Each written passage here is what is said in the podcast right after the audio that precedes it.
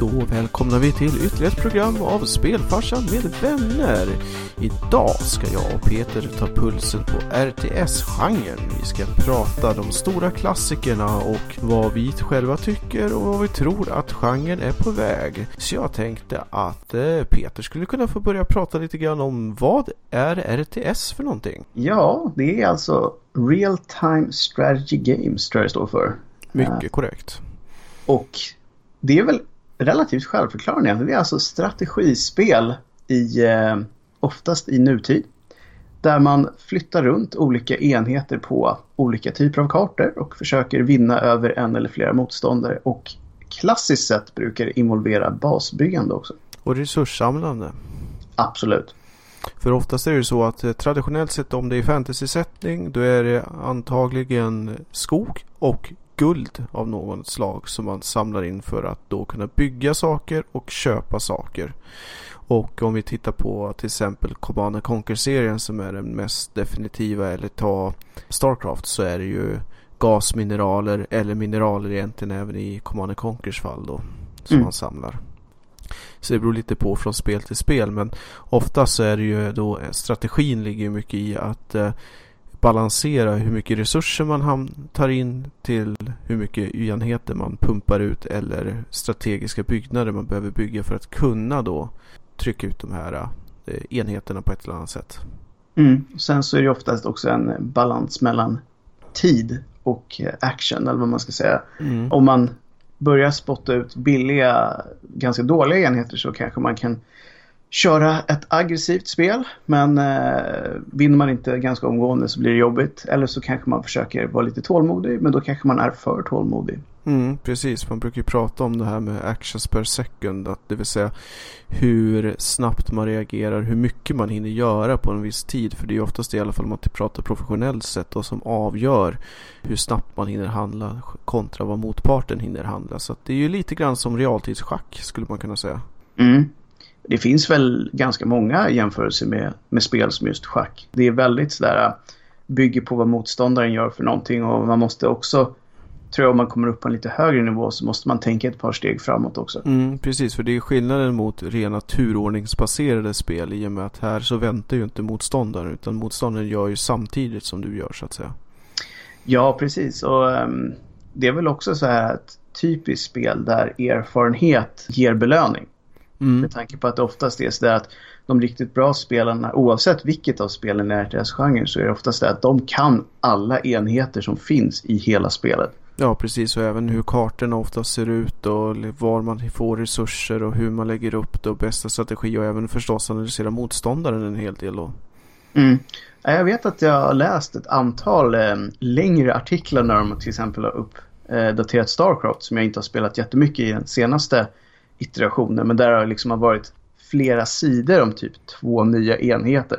Jo, precis. Och sen också det här äh, när det är världens grej att de har ombalanserat en enhet. Att den har fått till exempel 10 mer i attack till exempel. Så blir det en stor världsnyhet i alla fall i Starcraft-läger. Mm, verkligen.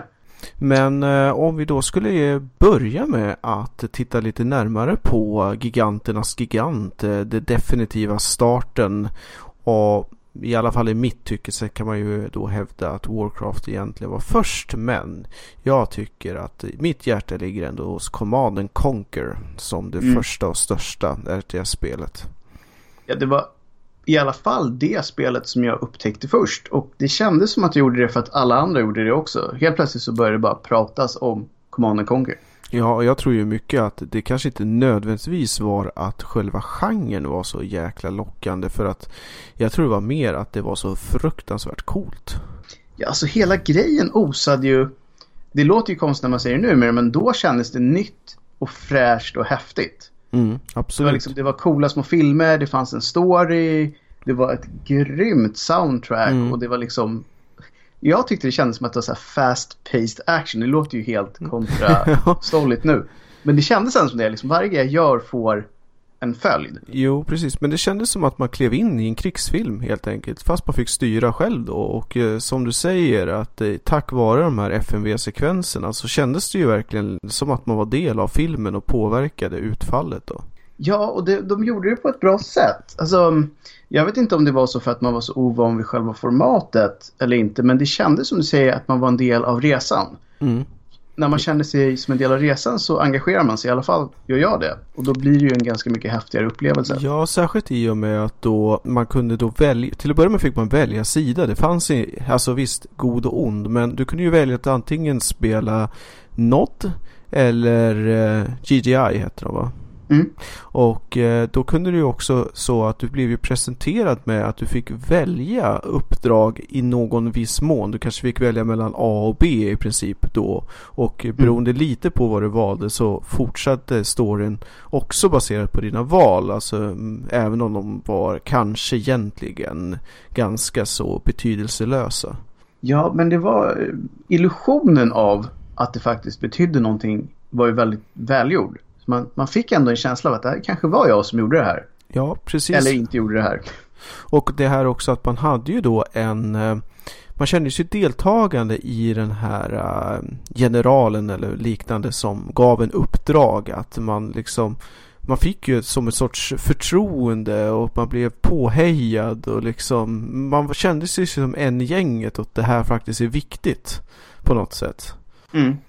Och, och det är någonting som jag rent generellt sett tycker spel har gjort ganska dåligt överlag. Just att man har inte riktigt möjligheten att känna att man själv har gjort någonting bra många gånger. Det är så där att storyn cirkulerar alltid kring någon annan. Men här var det mycket så här att spelaren var utpekad.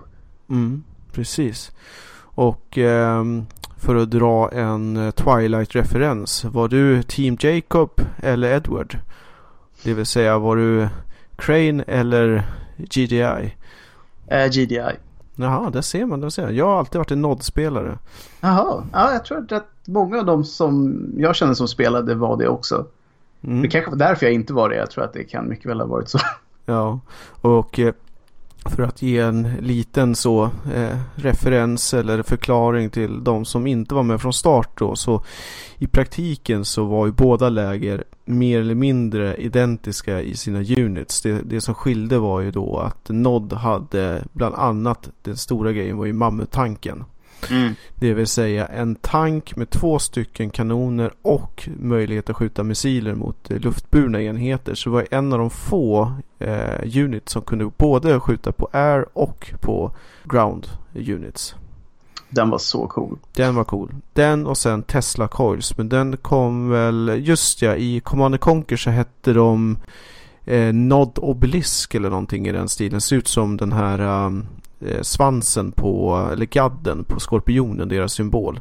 Mm. Jag tror Tesla Coils kom in i Red Alert. Ja, precis. Men i, i, effekten var typ densamma. Det var typ ja, någon form av laserstråle som liksom, eller som hade ihjäl folk. Det var ju typ en reskinnad och lite annorlunda variant av den bara. Mm, precis.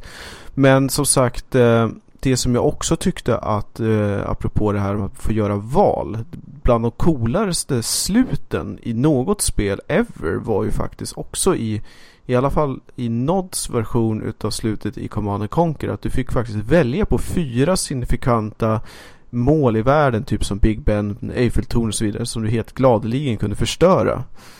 Ja, precis.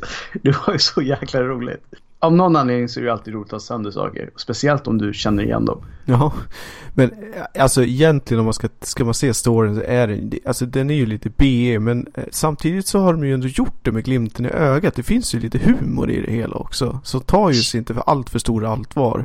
Det kändes alltid som att de visste exakt var de hade lagt nivån tyckte jag. Mm. Det var, så här, det var överspelad, jätteöverdramatiserat. Men det var typ det det skulle vara. Mm. Så att, det gjorde det nästan bättre. Eller så var det bara så dåligt så att det blev bra. Men ja, oavsett vilket så, så funkade det. I vilket fall så fortsatte ju serien förstås. Den har ju hållit på ända fram tills för ett par år sedan när den tyvärr nog är borta för, för gott. Eller för gott ska man inte säga men ja, för stor framtid framöver i alla fall. Mm. Och det är ju att eh, sen så gick det ju över från att vara Command Conquer till att bli Command Conquer Red Alert som också är antagligen en av eh, de mest eh, ikoniska titlar. Ja, Red Alert, det var många härliga timmar som rullade in i det spelet för min del. Då hade man ju då bytt eh, eh, storyn lite grann så att istället för att vara mellan GGI och NOD så var det då mellan de allierade och Ryssland. Yep. För i praktiken så, storyn börjar med att eh, ryssarna kommer på ett sätt att åka tillbaka i tiden och eh, helt enkelt har ihjäl Hitler. Mm. Om jag minns rätt. Yep. Och så, så är det helt plötsligt så att då är ju ryssarna den stora maktfaktorn. Ja, pappa Stalin. Mm. Så då eh, blir det ju krig mellan allierade och ryssarna och det är samma sak där. Då får du ju välja sida. Men eh, Crane kommer tillbaka. Han är Mm. där och eh, hugger med ryssarna. Precis. Så att Crane är ju den här eh, signifikanta figuren för Command Conquer som egentligen återkommer i alla spelen. Ja, jag tror faktiskt han är Tror det. På, på något sätt. På något vis. Jag för kanske inte Command Conquers General för då hade de bara in-games eh, sekvenser. Men för, i övriga i alla fall. Men Alla de här flaggskeppsspelen tror jag nog han... Och han har ju typ levt på att göra de här videorna också. Vilket är helt stört. Alltså, det, för- det är faktiskt lite konstigt. jag mig att han har något så här tramsigt jobb som att han är bartender i någon lokal pub i, i typ någon liten stad i södra eh, England eller någonting i den stilen. Ganska schysst så här part-time jobb. Ja, och sen Hot gör han det. Och Crane. Ja, precis. Alltså det, han är inte någon kändis annars i alla fall. Utan han har typiskt något sånt där uh, everyday jobb. Och så har han Mm. varit semikänd för sin roll som Crane. Så när det trillar in så här RTS-nördar i den puben så, Mm, så ja, blir det en nu, bra stund. nu kanske jag hittar på vilket jobb han hade. Men någonting åt det hållet i alla fall. Nu vill jag ju nästan att det är det jobbet han har. Ja, vi säger Och att det är så. Vi säger det, från och nu har han det. ja, precis. Det är lite grann som, vad heter han i Uncharted? Ja, ja. Mm. Mm, I alla fall också gör bara den serien. Men det är ju en del som verkligen har gjort rösterna så länge så att det är det enda de har blivit kända för. Sen kanske de har gjort andra saker också men det är ingen som vet det eller bryr sig för den delen. Jag tror att det är samma tjej som gör Tanja också i alla spelen. Eller så har jag bara hittat på det. Hon gör i alla fall i några av spelen vet jag. Ja, Men om det är alla det... det, det må vara osagt. I alla fall då så rullade det ju på. Som vi säger i Red alert så var det ju fokus på allierade mot ryssar och då gjorde man tre stycken eh, spel. Sen hade man också eh, Tiberian Sun som är Ja. en eh, egentligen direkt fortsättning på den första Command and Conquer. Eh, där Mm. man tar med det här att det är Tiberium som man slåss över. Och sen så hade man ju till slut eh, Command and Conquers Generals. Mm. Som eh, också var tre spel tror jag. Mm. Eh, där man mer fokuserade på att det hade man mera eh, lite klassiskt upplägg. Du hade en terroristfraktion och du hade typiskt en typ amerikansk fraktion, en eh, europeisk etc. Man hade ett gäng eh, generaler som alla krigade över, hade sin agenda och så vidare. Kineserna var med på ett hörn. Mm. Där, vilket jag inte var riktigt lika fan över. För som sagt, där hade man inte de här ikoniska mellansekvenserna. Utan där hade man bara in-game graphics.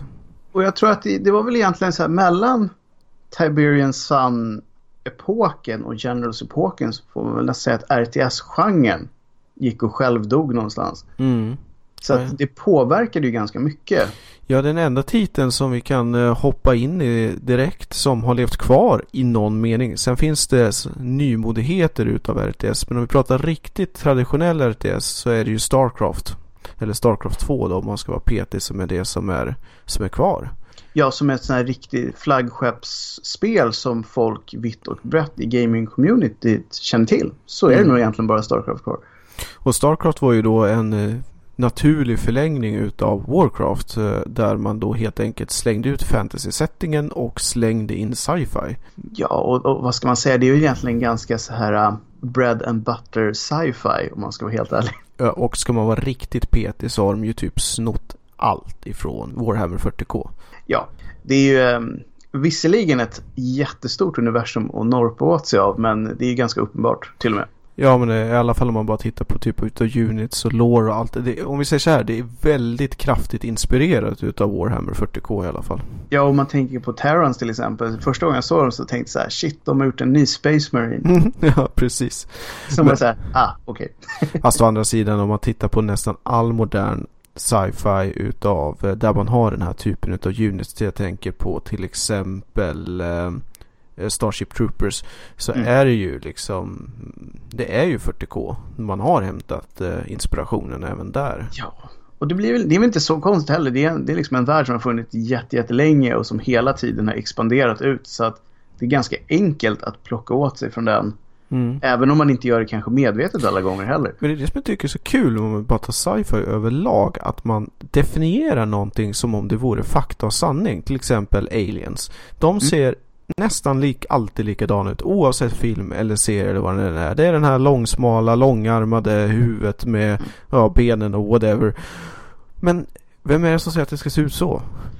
Ja, alltså det är ju egentligen säkert ett ämne som är värt ett program i sig. Men varför man tar vissa koncept och i stort sett plankar dem som någonting specifikt är egentligen jättekonstigt. Mm. Speciellt när det gäller aliens som så här, om man går på vetenskapen så borde de definitivt inte se ut som någonting vi känner igen. Nej, alltså jag har tänkt, antagligen så kommer det liksom en rosa elefantliknande sak med fjädrar flygande och så är det små så här gulliga kaninliknande grejer i liksom. Som säkert är jättesnälla. Nej, så här ska det inte vara. Ja, precis, så här, vad är IT? Ja, ja, precis. Ja, ja, det måste vara så. Nu följer vi lite av ämnet här, men i alla fall så Starcraft var en som sagt en förlängning av Warcraft. Men mm. att man då hade bytt ut guld och eh, skog emot eh, kristaller och eh, Wespian Gas som man då helt enkelt plockade på sig för att eh, eh, ja, kunna bygga saker och rekrytera units och så vidare. Mm. Och då hade man ju, då är den här storyn då om att man hade tre fraktioner. Man har Terran som är den mänskliga rasen. Sen har du Zerg som är då den elaka alien-liknande rasen. Mm. Och sen har du Protoss som är någon sorts andlig, eh, religiös, lite demonaktig ras kan man väl säga. Som man aldrig, jag har aldrig riktigt liksom fått kläm på om de är snälla eller elaka eller bara så annorlunda. Jag tror att de här helt enkelt har en, en egen agenda. De är lite grann som alverna. De är inte ja, riktigt Man kan inte riktigt lita på dem. Men de är oftast på ens egen sida liksom. Ja, precis. Alltså, de är, det, hur ska vi säga? Det är lite de som har koll på det slutiga slutet och på profetiorna och liksom den stora bilden och alla andra är bara någon sorts schackpjäser i det hela. Så de har ju typ snott dem från Warhammer 40Ks Eldar med andra ord. Jajamän, det finns ingenting i det spelet de inte har snott någonstans ifrån. Ja, nej, det känns tryggt. Det är ju likadant med Zerg, är ju en rip-off av, vad heter de här enheterna? Ja, det, det finns någon alien-liknande ras i, i Warhammer 40K också som liknar dem. Ja, precis. De ser nästan likadana ut också för ja. att vara helt ärlig. Fast där är det, känns det nästan mer så här för att mm, det skulle man kunna ta vilken, som sagt, vilken sci-fi som helst så skulle man känna igen det mer eller mindre. Mm. Tyranids tror jag de heter i 40 mm, Exakt, du har rätt i. Men som sagt, det är ju då fullt krig mellan de här tre fraktionerna och eh, oftast eh, så är det ju så att Zerg anfaller människor och sen så kommer Protoss och säger att stopp och belägg nu, ni kanske borde jobba tillsammans för nu har vi den här jätteelaka saken här borta som vi ska göra någonting åt. Det där lät väldigt banalt när du sa det, men du fångade så här 98% av storyn tror jag. Mm. Och då har det ändå skrivits kilometervis av lore och böcker och allt runt i Starcraft-universumet. Mm.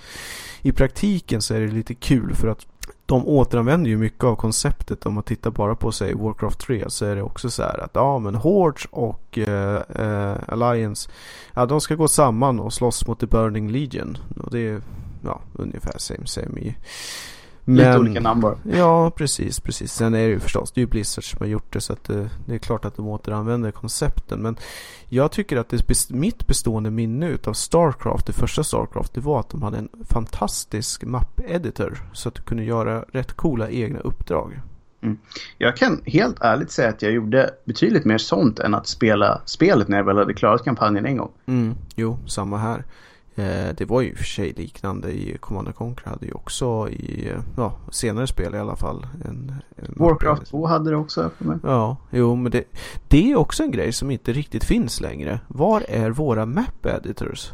Ja, och ska man vara riktigt så här så jag minns att jag köpte en CD till Warcraft 2 med bara kartor. Mm. Som kom ut som typ det som numera skulle kallats DLC jag. Ja, jo precis. Det... Så de har ju försvunnit, men det var verkligen jättekul. Ja, och ja, alltså om det inte hade varit för dessa fantastiska editors, då hade vi aldrig haft Dota idag. Och Nej. troligtvis hade vi inte haft League of Legends eller någon av de här varianterna som föddes Nej. efter det. Och eh, vi hade inte haft, nu hoppar vi genrer, men vi hade nog troligtvis inte haft eh, CS till exempel. Nej, jag tror att folk underskattar den kreativiteten som många gamers har. Alltså vi är oftast där, och nu säger jag vi som väldigt bred själv, men jag tror att gamers i stort är ofta därför har ganska livlig fantasi och enkelt att liksom leva sig in i saker. Mm. Och det är ju liksom bara ena änden av kreativitetsskalan. På mm. den andra sidan av den skalan så är ju den här äh, behovet av att få göra någonting eget. Ja, precis. Nej men så att jag tycker att eh, om man vill att eh, branschen överlag och om det ska födas nya fantastiska saker så tycker jag att man bör satsa lite grann på just den här typen av saker. Det är ju det är bara att titta på fortfarande i Starcraft 2 så har du ju ett fantastiska editor. Eh, det mm. finns mm. ju ett gäng som nu tror jag fortfarande är alfa och stadie. Jag vet inte ens om det någonsin kommer komma. Men de har i princip tagit Warcraft 3 och sen byggt det i Starcraft 2-motorn. Ja. Och det säger ju lite grann om hur dedikerad man kan vara. När det gäller just Starcraft får man väl ändå säga att det är rätt hardcore guys mm. och girls som sitter där. Ja, för vi ska ju också säga att Starcraft födde ju e-sportsgenren överlag. Mm. Och är fortfarande en väldigt, väldigt stor del av den. Speciellt i Sydkorea. Man ska ju alltså påstå att Starcraft är troligtvis Sydkoreas största sport. Vilket ju säger en del, antar jag. Ja. Utan att veta alls hur stor sport det är där. Men, men det är ändå en ganska häftig grej oavsett hur man ser på det. Jo, och det var ju, jag tror det var nu två månader sedan max. Där det var en eh, europe som vann en, en koreansk eh, Starcraft-turnering. Och det är första gången på 11 år eller någonting i den stilen som det händer. Så de inte alls. Nej, så att det finns en enorm eh, dominans förstås inom det. Mm. Vilket men, är lite trist kanske. Men det är väl lite just det där att det har på något sätt blivit en så här sydostasiatisk grej. Mm. Den circuiten. Till skillnad ja. från till exempel CS som känns mer som en västerländsk Absolut. Grej. Men det, jag skulle vilja kunna påstå att tyvärr både ja och nej i att eh, på grund av detta så kan det också ha varit RTSens fall. Därför att Blizzard vågade inte förnya sig och förändra sig i och med att de hade den här enorma trycket ifrån Sydkorea att inte göra någonting helt nytt med Starcraft 2. Vilket ja. gjorde att i och med att Blizzard har ju varit de som har gått i första ledet när det kommer till RTS mm. så händer ingenting nytt med genren från deras håll. Nej, och det är väl lite som du säger just att de, om de inte kanske var ensamma på området så var det definitivt de som drev genren. Och har man inte något liksom, behov av att ta nya steg och förnya konceptet för att man är rädd för att någon liksom, proffstor ska rasa ihop någonstans och få massa badwill. Mm. Då kan det sluta med att det stagnerar och allting som stagnerar blir oftast sämre till slut. Jo, men det, det är ju lite grann så i åtminstone RTS-moban har ju också, om man handen på hjärtat, stått still. Visserligen, det är jättestort i form av Dota och League of Legends, men de har ju fortfarande samma koncept som moddarna till Warcraft 3 hade för tio år sedan. Mm. Så att eh, det föder man... ju inte riktigt kreativitet på så sätt. Ska man kanske liksom summera det lite som RTS-genrens största problem? Att den slutade utvecklas? Ja, det är väl lite liknande scenario för JRPG-erna. Jag skulle säga exakt samma mm. slutresultat. Sen hur de kom dit kanske är lite olika, men mm. absolut. Och eh, i och för sig så har JRPG kunnat utvecklas på ett annat sätt än, än RTS. Men visserligen så det är ungefär samma sak där. Nu eh, till exempel eh, Total War-serien har ju aldrig varit så populär som den är nu och det är samma sak med Warhammer-varianten så att man har ju Eska, man har ju utvecklats från det här basbyggandet och resurshanterandet till att bli mer en krigssimulator. Där man har eh, färdiguppställda styrkor och sen så är det mer slag som det mm. handlar om nu för tiden. Ja, men om man ska räkna in Total War-serierna som RTS så det är det väl på någon nivå. Så har de ju verkligen lyckats med en Grand Slam nu senast när de gjorde Total War Warhammer. Mm. Absolut. Som, som, väldigt många spelade och som verkar uppskattas väldigt mycket av många ja. också. Och då kanske vi ska passa på att nämna egentligen det första RTS-spelet som drog igång den här, ska vi kalla moderna tappningen utav RTS. Och det är ju DICE uh, Ground Control. Mm. Även om, hette yeah. de DICE redan då? Jo. Ja, jag tror jo, jo, precis. Det. De hade för mig att de hade väl gjort första Battlefield innan. Mm. Ja, Det som bara hette Battlefield. exakt. Och Ground Control var ju då lite unikt i och med att det hade ju inga baser. Och det var ju också i 3D mera liksom nästan first person även om ja, du kunde då som gå ner och på väldigt nära nivå och så hade du ju så att i praktiken varje uppdrag var så att du fick ett antal units och sen skulle du göra olika former utav eh, uppdrag då i en Mm. kampanj. Och det här var ju helt nytt när det kom. Folk var ju lite så här, men hur spelar vi det här? Ja, det, jag kommer ihåg att jag läste om det, jag tror det var i PC Gamer eller något sånt där. Och det var ju typ så de pratade om också, det här nya, häftiga, coola som vi inte Mm. riktigt förstår. Nej, Och, och det var ju verkligen så också. Det kändes ju som att det saknades typ ett halvt spel. ja, exakt. Och det var, de var nog lite tidiga för det tog ju ett tag innan den här typen av RTS blev populärt igen. Ja, helt klart. Ground Control var för övrigt ett jäkligt snyggt spel. Mm. Eh, På den, den tiden begav sig. Det var ju, som du säger också, det var en helt ny grafisk grej. Alltså Mm. de här tidigare har ju varit väldigt så här uh, utzoomade, Mm. snett uppifrån med små enheter som springer Ja, omkring. någon form av helt plötsligt- isometrisk 3D. Precis, man var mitt i det på ett helt annat sätt. Ja, precis. Och sen mm, visst att det blivit lite mera, lite mera hjältestuk och lite mera ja, mm, action då. Men visst, det är ett riktigt coolt, schysst, eh, banbrytande spel och det är bara hatten av till DICE för de fantastiska grejer de faktiskt gör. Ja, alltså man får tycka vad som helst om DICE och vad de har med EA att göra och så vidare och, och sådär. Men Mm. De har ju spottat ut sig ett gäng klassiker. Det är inget snack om den saken. Nej, precis. Det har kommit långt från flipperspel. Inget illa om flipper. Nej, nej, absolut inte. Mm. Men eh, när vi ändå pratar ursprung och start och så vidare så kan vi ju faktiskt backa ännu längre tillbaka än både Warcraft och Command and Conquer och prata om Dune. Ja, För Dune var ju redan på DOS-tiden eh, den eh, ett av de första, vad jag, eh, det är det första RTS jag kom i kontakt med i alla fall. Och då handlar det ju om eh, Dune-serien då som bygger på de här fantastiska böckerna. Det har förstås gjorts filmer och så vidare. mm. Och jag tror att det jag spelade var Dune 2. Och eh, det är ju egentligen samma samma som i eh, Command and Conquer fast det är ju mer i den här ökenvärlden då där man samlar någon sorts spice jag för mig. Ja det var någonting i den stilen. Och sen har du typ tre fraktioner och så är de någon som är jätteelak och någon som inte är så elak och sen ja lite Det är lite Starcraft-manér på det hela fast i annan tappning. Ja, alltså jag tror att det var ungefär som för dig. Att jag, jag träffade aldrig på det första spelet. Jag tror inte ens jag sett det första spelet. Nej, det kanske man skulle kolla på någon gång. Ja, det, man kanske både skulle bli fascinerad och besviken på samma Mm, gång. precis. Men nej, tvåan var det och det... Jag fastnade aldrig riktigt för det för jag gillar inte liksom öken-settingen. Nej, det är precis som i Command and Conquer Tiberian Sun. Det är ju samma variant. Mm. Mycket öken.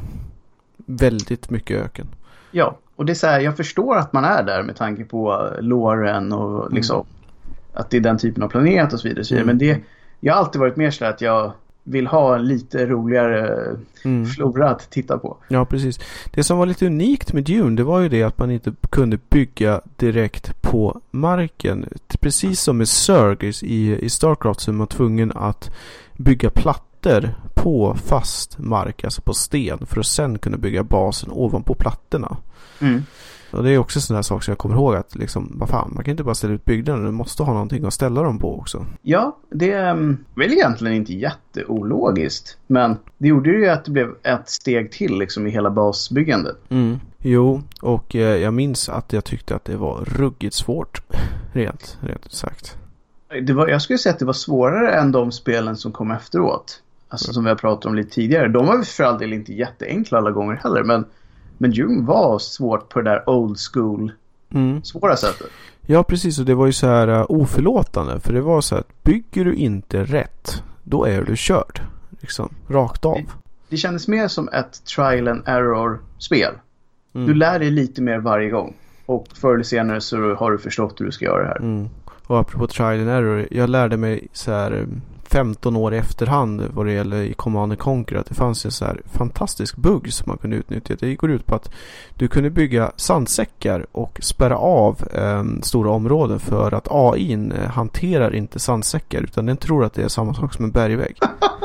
Det hade jag faktiskt inte koll på alls. Fy fan vad coolt.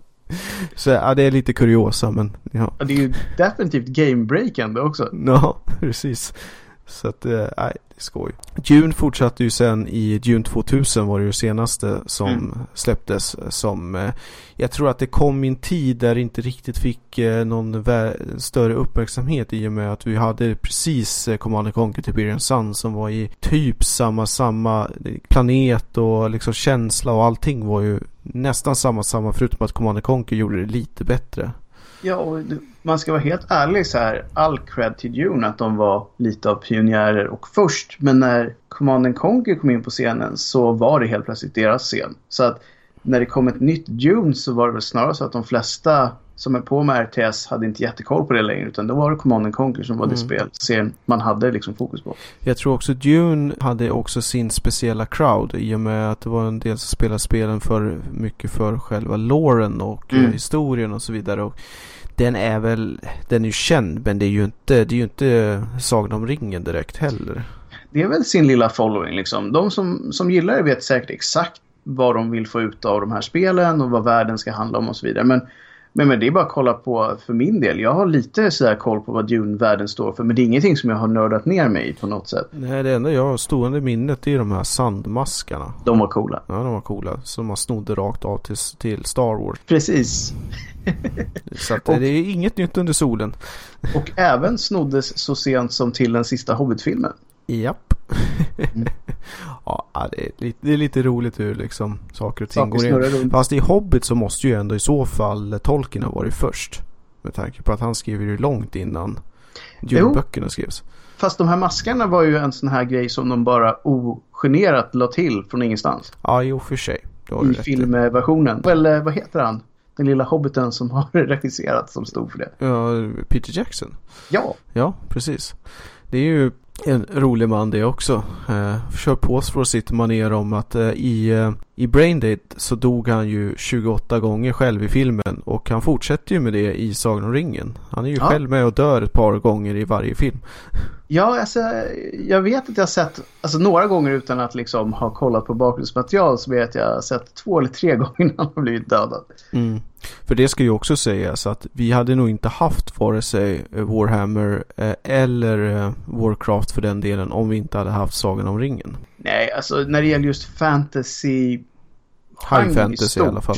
Så är det ju Tolkien som är liksom förgrundsfiguren som folk har norpat av i långa, långa tider. Och sen har ju Tolkien själv norpat oändligt mycket material från våran liksom, mytologi från Norden. Så ja, ja, absolut. Han kondenserade ju ner till en produkt. Precis, han paketerade det och introducerade ja. på språk och liksom gjorde en massa fantastiska saker. Det är roligt om han hade, hade levt idag. Om man hade kunnat sett vilken otrolig påverkan han hade liksom på sin samtid. Ja, alltså det, han är ju nästan mer nu än när han skrev sina böcker med tanke på att nu är det så många olika liksom, områden där de applicerar hans idéer och värld. Ja, precis. Och sen så samtidigt så har man ju också gjort så många crossovers där man har det pratar om till exempel Urban Fantasy till exempel eller liknande där man har Ja, titta bara på Shadowrun till exempel. Mm. Där blandar man ju hejvilt alver och eh, steampunk och eh, alltihopa i en och enda. Och det eh, funkar. Ja, det funkar jättebra. Men när vi ändå är inne på Tolkien så gjorde de väl faktiskt ett RTS från Sagan om ringen-världen. Mm, det gjorde de. Men det, någonting med... Ja, det var ju den här... Lord of the Rings, någonting, någonting. Det var ju typ som Total War i alla fall. Ja, Även precis. om det inte riktigt hette det, men något sånt. Eh, och det tror jag till och med kom till konsoler. Så att det var väldigt så här uh, brett. Mm. Dock har jag för mig att det inte var så, vart så där jättebra. Nej, alltså jag tror att som jag minns det så var det ju lite finicky som sagt för det är alltid svårare på en konsol. Och de var väl lite överambitiösa så de försökte få med mycket så här mindre managementgrejer och då blir det alltid lite mm. svårhanterat. Mm. Och det ska ju sägas att det är egentligen ingen, med något undantag kanske, som har lyckats göra traditionell RTS på konsol. På grund av egentligen styrdonet. Eh, jag vet att de släppte något Command Conquer till 360. Mm. Det funkade sådär. Jag minns att jag bara sa ja, det här är jättebra, jag går och spelar det på datorn. Typ mm, så. Precis. Däremot så tyckte jag jättemycket om Halo Wars, första spelet. Ja, men där har man ju ändå varit som också anpassat och byggt för konsolen från start. Ja, där har de ju tagit ner basbyggningen till att man flyger in en bas med ett visst specificerade antal slots. Och sen väljer man vad som ska byggas på varje slott. Mm. Och så bygger liksom spelet upp det åt dig. Så du behöver inte hålla på och samla in massa grejer på samma sätt som de vanliga spelen. Men det funkade väldigt bra. Mm. Så det är väl ungefär där någonstans man kanske landar RTS-spel på konsoler. Och det är väl lite det som, som kan vara RTS-genrens räddning. Att man har eh, de här typ Total War-spelen och eh, Halos eh, initiativ här som kanske kan blåsa nytt liv i genren. Ja, uppenbarligen så, så trodde ju i alla fall eh, Microsoft på det här konceptet som de satsade stort på Halo Wars 2 Mm. som, som kommer nu eh, snart. Och det var, jag blev väldigt överraskad för att jag tyckte det första var väldigt bra och jag vet att en del av dem som jag spelade det spelet med tyckte också att det var väldigt bra. Men överlag fick jag en känsla av att det inte var så många. Men det måste ju varit en så pass stor mängd ändå att de väljer att göra till. Jo, precis. Men eh, du tror på det på Halo Wars 2? Att det blir en bra titel? Jag tror att det är så bra det kan bli på en konsol. Sen är jag inte 100% säker på att det är den typen av RTS jag vill ha på PC till exempel. Mm. Mm. För där har man ju ändå alla fördelar av att ha ett tangentbord och en mus. Jag skulle vilja påstå att när vi ändå är inne på lite alternativa RTS så är ju min stora favorit när det kommer till eh, eh, som sagt lite alternativa titlar så är det hela Homeworld-serien. Mm. I och med att den är ju RTS i eh, full 3D det vill säga i alla led. Eh, I och med att du är i rymden helt enkelt. Lite kort och gott så, så är det ditt moderskepp som flyr ifrån en elak eh, ja, kraft och du ska ta dig igenom ett antal uppdrag för att komma till din hemvärld helt enkelt. Då. Mm. Men det unika med det spelet det är att resurser och enheter är beständiga mellan uppdrag.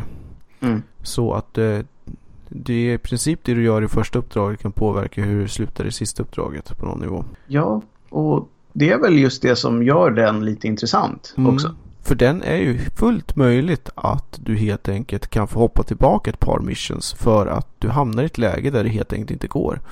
Mm. Så den är ju, den är speciell, den har väldigt speciell feeling både visuellt och audiellt och allt möjligt story för den delen också.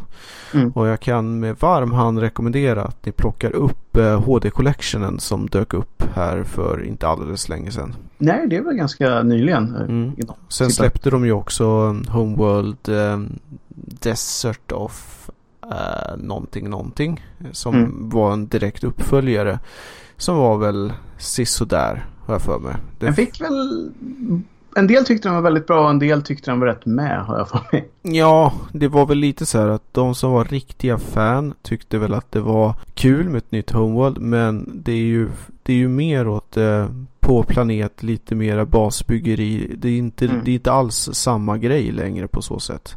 Nej. Plus att jag för mig att man tyckte att kampanjen var alldeles för kort. Jag tänkte ju säga det, att jag för mig att de, det var det största liksom genomgående att jo, jo, det här är väl bra, men varför var det inte fyra timmar längre liksom? Mm. Den måste vara så skön att få som uh, utvecklare liksom. Man har liksom gett allt för det här och sen bara, men grabbar, det borde vara dubbelt så långt. Just det här lite nedlåtande också. Men kom igen nu hörni. Vi, vi vet att det här kunde varit bättre liksom. Mm, precis. Ja, den, den, är, den är inte rolig alltså. Nej, det, det får man väl ge Det är en utflikning såklart, men det är inte enkelt att vara en speldev. Nej, Eh, nej, gud nej. Alltså, det, det finns inget så otack, otacksamt jobb som att vara spelutvecklare. För det första är det inte särskilt bra betalt. För det andra får du jobba de mest galna timmar som finns i någon bransch överhuvudtaget. Ja, För det tredje är så här att du får egentligen, ja det beror lite på vilk, var du sitter och så va, men Mm. i princip inga bonusar. Och troligtvis så är det så att det är ju inte du som kommer få cred om det blir en perfekt lansering utan det är ju typ Hi- Hideo Kojima eller någon frontfigur som tar åt sig äran för hela smöret liksom. ja, det är ju alltid någon studiofrontfigur som dyker upp och liksom säger att det här var fan grymt. Mm. Vi, jag är sjukt nöjd. Ja.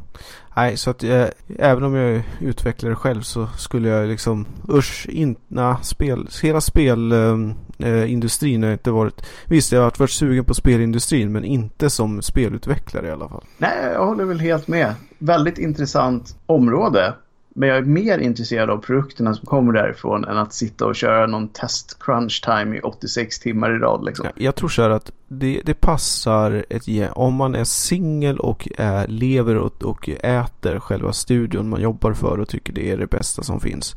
Mm. Då är det nog jätte, jättebra. Och, det... och eh, vi får väl säga så här, hjältar de som gör det för att vi uppskattar verkligen produkterna de spottar ur sig. Ja, det är ju dagens stora konstnärer. Det är de som målar tavlorna och för att inte uh, missa så måste vi ju höja vissa indiehjältar till skyarna som sitter och gör saker själv i fem år. Ja, där har vi ju eldsjälar. De tar till exempel Stardew Valley till exempel. Ja. Jo. Eh, ett annat spel som, som är lite inne och Homeworld nosar är ju ett RTS som heter Ancient Space. Just det. Jo. Och och eh, där är ju också samma sak. Ansågs väldigt svårt även på typ Easy. Eh, mm. Och även där att man har typ ett antal battlecruisers, några skepp som kan bygga saker och så Och det är de som måste överleva. Mm. Och gör man fel, då är det bara att starta om igen. Ja, precis. Det är väl lite grann som Stellaris också. Mm. Som eh, Paradox släppte här om sistens. Precis. Mm. Men där har du ju en, där, men det är väl, nej ja, är, är det turordningsbaserat eller är det realtid? Jag har för mig att det är realtid. Ja, jo men då har du rätt i det. Det är bara att det, det känns lite grann åt eh, Civilization-hållet när du flyttar mm. runt på kartan och så. Ja, men det är väl lite så här, jag vet att det fick väldigt bra liksom, kritik och betyg när det kom. Men det är väl lite mer just åt det här gamla hållet att det är svårt. Mm. Och gör du fel så är det ditt fel. Men det var ju som vi var inne på i tuffa plattformsspel att eh, det gör ingenting om det är svårt. Det är ju, så länge som det är rättvist så ja. är det ju äggande. Ja, och på, på, något sätt så um, med tanke på att motpolen är de här uh, nästan cinematiska upplevelserna som är typ helt on rails och där du skjuter på allt och du överlever även om du är kass. Mm. Så, så är det viktigt att det finns en motpol åt andra hållet som bygger liksom på att man förstår sig på spelmekaniken. Du vinner om du borde vinna inom någon slags mening och att är du duktig så belönas det. Ja, men det är ju därför spel som eh, Dark Souls fick sånt stort genomslag tror jag. Mm. Folk hade på något sätt, utan att de kanske visste om det, tröttnat lite på mainstream svårighets Mm. fokuset. Jo, men det där går ju så upp och ner vad liksom spel, eh, spel överlag till exempel. Jag kommer ihåg när det var ett väldigt tjat om om man var casual eller hardcore gamer. Bara ja. för om man spelade spel på mobilen eller inte. Hela Just. den diskussionen har ju gått och dött. Påstå att de som var väldigt hardcore gamers fast de knappt vet om det själva. Det var ju de många fanatiska Pokémon Go-spelare som var ute och körde här i oh, somras. Ja. Det är ju, men det är väl just det att, som du säger, om de knappt... Jag är inte alls säker på att de vet om det själva. Utan det är så här, äh men fan jag spelar ju bara ett litet spel. Mm, ja, men sen lägger de liksom 14 timmar om dagen på det. Precis, välkommen till den mörka sidan. Yep. Mm -mm. Här är det alltid trevligt och alla är välkomna. Ja, men vi kan ju, men då kan vi ju också passa på att hoppa in då i eh, Warcraft med tanke på att um, man släppte ju en film här sistens. Så visserligen då var någonstans mittemellan Warcraft 2 3 eller? Jo, ja. 2 3. Mm, precis. Och Warcraft är ju då motpolen egentligen till Command and Conquer. De släpptes ju ungefär samtidigt och då bygger det ju då på hela den här Warcraft-låren om Alliance och Horde. Mm. Eh, som, eh, ja, slåss om kontrollen utav eh, Azeroth. Mm. Och det här var ju också FFV-sekvenser. Så det var lite ja. samma drivkraft. Ja, de hade ju en, en, blueprint nästan som de körde på samma sätt i båda de här serierna. Sen fyllde de den med olika saker. Men mm. man kände igen hur de var uppbyggda. Även om jag, jag skulle vilja påstå att vare sig Warcraft, i alla fall i Warcraft 1 och 2. Egentligen har jag bara spelat tvåan så jag ska ju inte uttala mig direkt om ettan. Men det är ju att det var inte alls, man var inte alls lika medryckt i Warcraft 2 som man var i Command Conquer. För där i Warcraft 2 var ju, hur ska vi säga, storyn näst ännu mer kalkon egentligen. Eller inte kanske storyn men FMV-sekvenserna kändes ju inte alls i och med att de, de var ju tecknade och lite blockiga och lite ja, sådär. Ja, alltså med tanke på vad den världen har tagit vägen sen, utan att gå in på det, så, så ser man ju definitivt embryona i den stilen. Mm, precis. Eh, det var på väg åt det hållet redan från början. Och det som du säger, just att det är den stilen gör att det blir inte riktigt på samma allvar. Nej. Nej, precis. Eh, men i och för sig så har ju Warcraft-serien och även Starcraft alltid varit lite kartonig i sin mm. stil. Det är ju deras grej egentligen. Som egentligen är en ganska snygg grej man har gjort för att kunna spela spelet på så många olika plattformar som möjligt i och med Absolut. att det inte kräver så mycket rent grafiskt. Dock ska det sägas att Warcraft 2 var ganska bäst när man skulle installera de här 20 disketterna. Jag tror det var 40 meg som Warcraft 2 landade på. Ja, ett stort, stort, stort spel. Och jag vet att min kompis eh, 486 precis fixade det där. Vi hade typ tagit bort allt som fanns på disken. Mm. Ja, det var exakt samma situation jag hade. Det var en 486 som gick på knäna för att köra där. Mm. Och visst var det maffigt och det är, det är ett bra spel. Det är ju ikoniskt men som sagt inte riktigt lika coolt som Command Conquer. Nej, den hade inte riktigt coolhetsfaktorn. Däremot får man väl säga att de var ganska så... Nu har ju det blivit betydligt vanligare på senare tid, men definierade rollen av skurk. Mm. De här orcherna som var liksom fienden ansågs ju vara onda och bara ute för att döda alla för att de tyckte det var kul. Ja, precis. Jag tror också att eh, det som var, det var ju förstås där att de la ju grunden till det som komma skall. Att eh, när man väl då satte Warcraft 3 och speciellt Warcraft 3 Frozen Throne. Mm. Då definierade man ju hela genren. Och startade ja. igång egentligen både World of Warcraft och eh, hela Dota-genren. Eller Moba och Dota så, och mm. LOL och så vidare. Och så vidare. Men, eh, men eh, Warcraft 3 har ju eh, en av de bästa kampanjer som någonsin har gjorts. Ja, den var väldigt, väldigt välgjord. Det får man verkligen ge den. Jo. Och på något sätt så kändes det väl också som att de gav den tid att bli det. Mm. Ja men eh, de höll ju på, jag vet inte hur många år, hade de sju års utvecklingstid eller någonting sånt? Ja det var nog helt bisarrt långt. Men å andra sidan som sagt, make till eh, mervärde för, eller köpvärde för pengarna, det får man ju leta efter för att för det första släpper man en, en av spelhistoriens längsta kampanjer någonsin i Warcraft 3 mm. och sen så följer man upp det med ett eh, egentligen DLC eller en ja, tilläggspaket som i princip lika stort ja. som det första. Ja, alltså det kändes ju verkligen som att de ville att det skulle funka eller på att säga. Men de, de ville verkligen att inte någon skulle kunna komma och säga att ni inte har försökt. Nej, nej, men jag tror att det var lite grann också att man hade ju ja, lite eh, beslutsångest eller kanske snarare så här man hade, man hade så höga förväntningar att leva upp till. Så att det är mm. därför det tog lite tid att verka ut det här. Ja, och det, så var det ju också. Det var ju ändå liksom, det var ju inte så att det fanns en uppsjö av andra RTS-spel som hade den eh, visuella liksom. Eh, det, vill man ha ett fantasy-spel i RTS så var det den här serien man fick gå och vänta på. Mm. Och det, det roliga också med Warcraft 3, jag tror att det var egentligen, egentligen från Frozen Throne, det är att det kom ju ett tillägg, ett litet extra, alltså de moddar kan man väl säga som kom med i själva grundpaketet från Blizzard själva.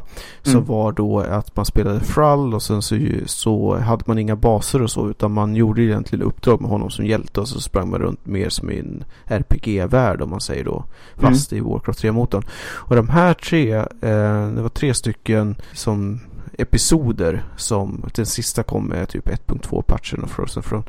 Mm. Det var ju de som verkligen la grunden till World of Warcraft. Ja, alltså um, så var det ju absolut. Men det kändes att ju längre Warcraft 3 gick desto mer liksom hittade de det som blev embryot mm. sen. Man kan ju verkligen se någonstans att det här, att det här blev liksom World of Warcraft. Inte svårt att se där någonstans i slutet. Mm. Ja, precis. Och eh, sen som sagt att eh, när man väl drog igång eh, de första biten Vanilla World of Warcraft. Då, mm. då hade man ju fortfarande influenser som att man kände ju att de var besläktade. Mm. Så att det tog ju tid innan det evolverade till att bli någonting helt annat. Ja, det blir ju på något sätt arvtagaren till hela den världen om inte längre den genren. Mm. Ja, precis. Och för den som är sugen på att eh, höra lite mer om Vanilla WoW och hur bra det var förr så kan ni ju passa på att lyssna på vårt specialavsnitt om hur det var när det var bättre förr. Där vi verkligen, eh, ja, vad ska man säga, vi försöker verkligen fånga upp de här små kornen så vi bara nämner lite kort här. Mm. Ja, men eh, då tycker jag att vi hoppar i eh, vårat sista stora spel i um, den här listan vi har tagit ut av ikoniska RTS-spel, nämligen Age of Empires som kommer från Microsoft. Mm. Och här har vi ju nostalgi och kult och klassiska saker så det bara osar om det. Och jag minns verkligen exakt när jag stötte på det här först och jag fick det i uh, julklapp tror jag. Och mm -hmm. satte liksom omedelbart upp och installerade på dator. Det första man fick se var en sån fruktansvärt cool videosekvens där de typ stormade en stad eller någonting. Mm, mm. Och sen var jag såld. Age of Empires lånar ju en hel del från Civilization. På så sätt okay. är själva tänket att man byter units med att tiden går framåt då så att mm. säga. Men eh, jag tycker också att det är ett fantastiskt eh, RTS. Eh, länge sedan som jag spelade det överhuvudtaget. Det finns ju någon HD-remake också någonstans. För den som mm, är sugen att plocka upp där. Och jag tror det fanns någon sån här um, free to play version av Age of Empires också till Windows 7 eller något sånt där som rätt många spelade. Mm. Jag kommer mest ihåg fuskkoderna av någon anledning. Jag tror ja. det var Photoman eller någonting i den stilen. Så fick man en yep. snubbe med laser. Så cool. Jag hade, ja. jag kommer ihåg jag körde med några vänner och vi hade typ en myriad med sådana. ja, det finns ju en hel del coola multiplayer-klipp från det här spelet. Alltså. Mm. Ja, och Men, det och elefanterna. De var coola. Ja, men det som jag tyckte var häftigt med, med det spelet var ju också att de hade, att man kunde konvertera enheter från andra. Mm, ja just Bara det. man hade ett gäng präster som stod och sjöng och mässade. ja, det var många spännande. Alltså man prov... Det här var ju ett sånt spel där man provade en massa nya saker också. Mm. Det var väl lite grann som klassiska engineerserna från Command Conquer. Man bara kunde springa in i en byggnad och ta över den. Ja, och det, det funkade verkligen att liksom göra det. Mm. Eh, man kunde sno åt sig enheter som man inte kunde bygga själv och så vidare. Och så, mm. vidare. Så, där, så. Ja, så har man myntat de här klassiska begreppen som man kunde ha blivit base-rapad och man kunde ha blivit surg-rushad. Mm. Ja, och eh, ska man kort förklara vad de betyder eller ska vi eh, utgå ifrån att folk förstår vad det är för någonting? Ja, alltså base raping är väl lite vad det handlar om eller base sniping, det vill säga att du skickar in någon form av enhet som ger sig på. Oftast har du ju en kontrollbyggnad som du inte kan bygga upp igen utan om du inte har då, ja, speciella förutsättningar, det finns alltid undantag. Men man går in, man tar över den, antingen så, så säljer man den rakt av. Vilket mm. lämnar ju då motståndaren väldigt försvarslös eller svårt att uh, kunna ta sig vidare i alla fall. Mm. Och Surg Rush går ju ut på att man helt enkelt i Surg i, i Starcraft hade väldigt små, väldigt snabba enheter som går väldigt fort att spruta ut sig många ur. Och det som spelets, eh, en av spelets taktiker går ut på att pumpa ut sådana units så fort som möjligt och bara springa rakt på motståndarens bas. För oftast så förväntar sig inte spelaren att man gör det utan man tror att man ska sitta och vänta och samla på sig material och bygga mycket större enheter. Mm. Och i Warcraft 2 så kallades det för Grunt Rush. Mm. Så det, ja, det, det, är klart att det finns i alla de här spelen på ett eller annat sätt. Men vissa av de här sakerna har ju blivit, som, blivit ikoniska. Problemet med de här, höll på att säga, om man nu vill kalla det problemet, även om man är fullt medveten om att det här kan hända, så förlorar man exakt lika hårt om man inte har försvarat sig mot det. Mm, ja, Nej, men det är ju det är som alla klassiska knep att man faller dit förr eller senare på ett eller annat sätt. Men mm. där är ju jag är fråga egentligen. Hur mycket har du överhuvudtaget eh, provat på multiplayer? Ja, någon av de här spelen, alltså mer sådär på, på senare tid eller bara varit LAN som i mitt fall? Jag spelade relativt mycket i en serie som vi inte har pratat om så mycket här, Dawn of War. Okej. Okay. Där spelade jag hundratals matcher online. Ja, okej, okay, där ser man. Men eh, hur var det med balanseringen där? För att Starcraft är ju sådär som man hör att det är, kan, vågar knappt ge stick ut näsan så får du ju stryk av någon korean. Ja, nej alltså det var ju såklart väldigt mycket prat eh, även i, i Dawn of War-serien om hur balansen skulle vara hit och dit.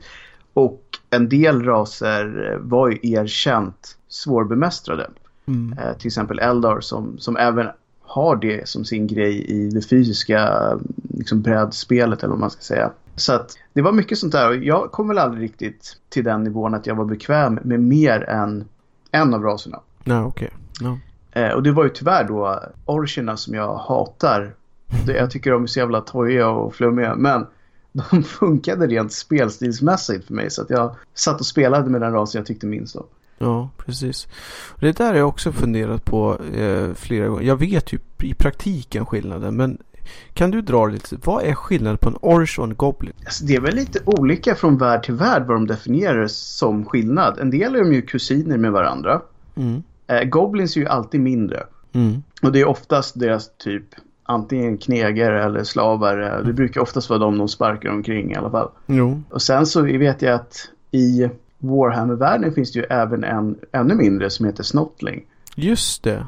Eller knytt kanske på svenska. Precis, som Mm. är Goblinsarnas motsvarighet till Goblins för Orch. Ja. ja. Men definitionen av orcher i Games Workshops värld är egentligen, och det här hörde jag från några av dem som grundade det företaget, det var engelska fotbollshuliganer. Jaha. Okej. Så de tänkte så här, hur skulle de bete sig ute i rymden? Jo, de är bullriga, de bråkar med varandra och de eh, går inte att få liksom, någon vidare koll på. Och det Mm. bästa som finns är att slå någon på käften och sjunga. Ja, precis. Och ska man tala Sagan om ringens tolkning då har du ju att orcher är ju en blandning utav eh, vättar och alver, har jag för mig. Mm, Eh, Medans goblins är motsvarigheten av vättar då. precis. Eh, Tolkien hade ju kanske den lite mera eftertänksamma versionen till varför saker hände. Han hade ju nästan alltid att det var någon varelse som hade tillfångatagits av Morgoth och sen gjorts om till någonting annat. Mm, precis. Medan då Games Workshops alltid har varit lite mer åt det humoristiska hållet Mm, när det gäller just de här. Ja, ja, absolut. Det kan vi lugnt säga. Ja, men då känns det ju som att vi har eh, avverkat en stor eh, del utav den här eh, fantastiska genren. Och eh, så här Mm. avslutningsvis så kan jag ju bara säga att jag hoppas ju verkligen att någon plockar upp det här på allvar och eh, att vi kan få se flera klassiska RTS-titlar i, Mm. i stil med Command and Conquer eller liknande då. Ja, jag håller helt och hållet med. Det här är en av de genrerna som jag, om man räknar upp timmar, har spenderat väldigt, väldigt mycket tid Mm. i, i förr. Och eh, på senare år så har det ju varit då för min del Dawn of War. Och Mm. där är ju faktiskt trean på gång. Och jag hoppas verkligen att den blir ett bra spel. Ja, samma här. Och Som, och om man har någon spelutvecklare som lyssnar så var inte rädda för FMV-sekvenser eller för sekvenser överlag. Alltså det, det skänker så mycket till storyn så det måste inte nödvändigtvis vara in-game. Det funkar alldeles lysande att göra så. Oh ja. ja, du har åtminstone två stycken fans som ställer sig helt bakom Ja, det. vi köper det här. Oh ja, oh ja. Jag kan nog faktiskt räkna i alla fall en 10-20 till sådär som jag kommer ihåg på rak arm som också skulle kunna tänka sig göra det. Så vi finns, vi finns där ute. Precis. Om ni bara ger oss chansen så köper vi. Ja, men eh, då säger vi som så att eh, då tackar vi för ikväll och eh, så hörs vi i nästa vecka. Så ha det bra till dess och hej då! Hej då! I nästa vecka pratar vi Pokémon på återhörande. Hej då!